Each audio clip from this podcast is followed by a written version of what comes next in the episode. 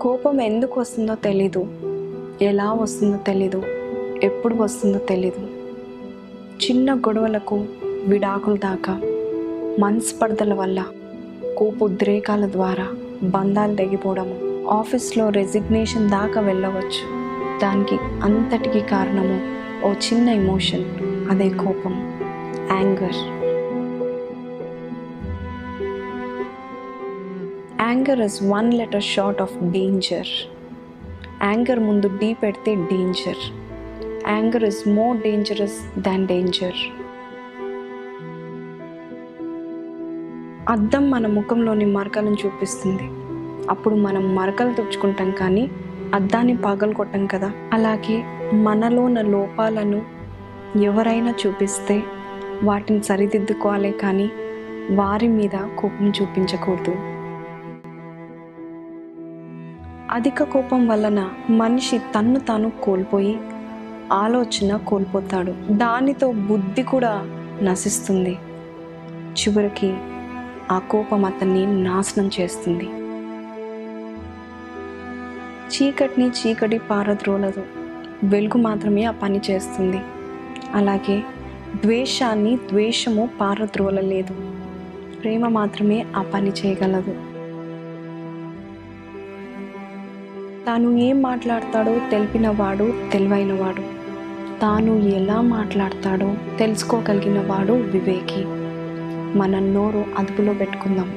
మన మాట డబ్బు పొదుపులో ఉండాలి. అప్పుడే మనం సమాజంలో గౌరవంగా బ్రతకగలము చిల్లర నాణాలే సౌండ్ చేస్తాయి.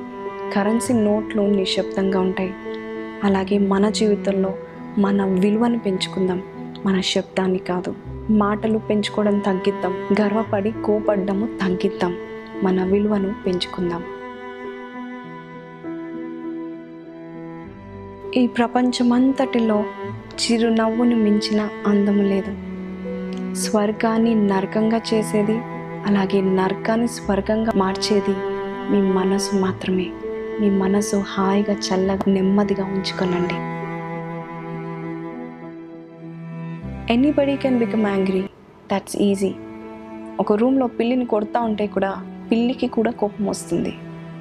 అంటే మీరు అనవచ్చు కోపం రాకూడదా కానీ కానీ కోపంకి అందం ఎప్పుడు ఉంటుందంటే సరైన సందర్భంలో సరైన వ్యక్తితో సరైన కారణంలో సరైన సమయంలో సరైన పద్ధతిలో ఉంటే మాత్రము ఆ కోపం వల్ల ప్రయోజనాలు ఉంటాయి and it is not bad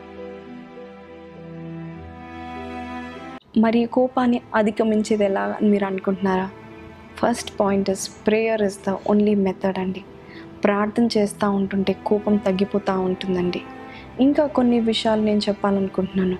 ప్రార్థన వల్ల నాకు కావట్లేదండి. ప్రాక్టికల్గా నాకు అలవాటు లేదండి అని మీరు అంటున్నారా? అయితే కోపం వచ్చినప్పుడు బయట వాకింగ్ చేయండి. మీరు వాకింగ్ చేస్తూ ఉన్నప్పుడు మీ శరీరంలో ఒక మార్పు జరుగుతుంది. కొంతమంది అంటూ ఉంటారు మసాలాలు ఎక్కువ తింటే కోపం వస్తుందండి. తగ్గించి చూడండి. మీకు మసాలాలు తగ్గితే కోపం తగ్గుతుందేమో చూడండి. మంచి పదార్థాలు తినండి. చక్కని ఆకురలు తినండి. కోపం తగ్గుతుందేమో చూడండి. అలాగే కోపం వచ్చినప్పుడు వెంటనే మన పిచ్ రైజ్ అవుతుంది కదండి. పిచ్ రైజ్ అవ్వకుండా నెమ్మదిగా మాట్లాడడం అలవాటు చేసుకుందామా? ఒకటే రోజు ఇవన్నీ కాదు కానీ మెల్లమెల్లగా అలవాటు చేసుకునండి. కోపంలో ఉన్నప్పుడు చక్కని మ్యూజిక్ వినండి. పాటలు వినండి. దేవుని యొక్క చక్కని ఆరాధన పాటలు వినండి. మీ కోపము తగ్గిపోతుందండి. ఇంకోటి మీకు ఇష్టమైన వారితో మీరు మాట్లాడండి. కోపం ఉన్నప్పుడు వారి మాటల ద్వారా మీ కోపం అణిగిపోతుందంటే ఫోన్ చేసి మాట్లాడండి. ఇవన్నీ మీరు ప్రయత్నించి చూడండి. ఆ తర్వాత దేవుడు ఖచ్చితంగా మీ జీవితంలో గొప్ప మార్పును దేవుడు తేవాలని చూస్తున్నాడు. కాబట్టి remember don't be angry be happy and live life that is pleasing to God ఆఖరిగా దేవుని వాక్యం ఏం చెప్తుందో చద్దమ్మా సామెతలు పదిహేను ఒకటి. మృదువైన మాట క్రోధమును చల్లార్చును నొప్పించు మాట కోపమును రేపును. కాబట్టి నొప్పించే మాటలు తక్కువ మాట్లాడదామండి. కోపాన్ని తగ్గించుకుందామండి. దేవుని బిడ్డలుగా జీవిద్దాము. God bless you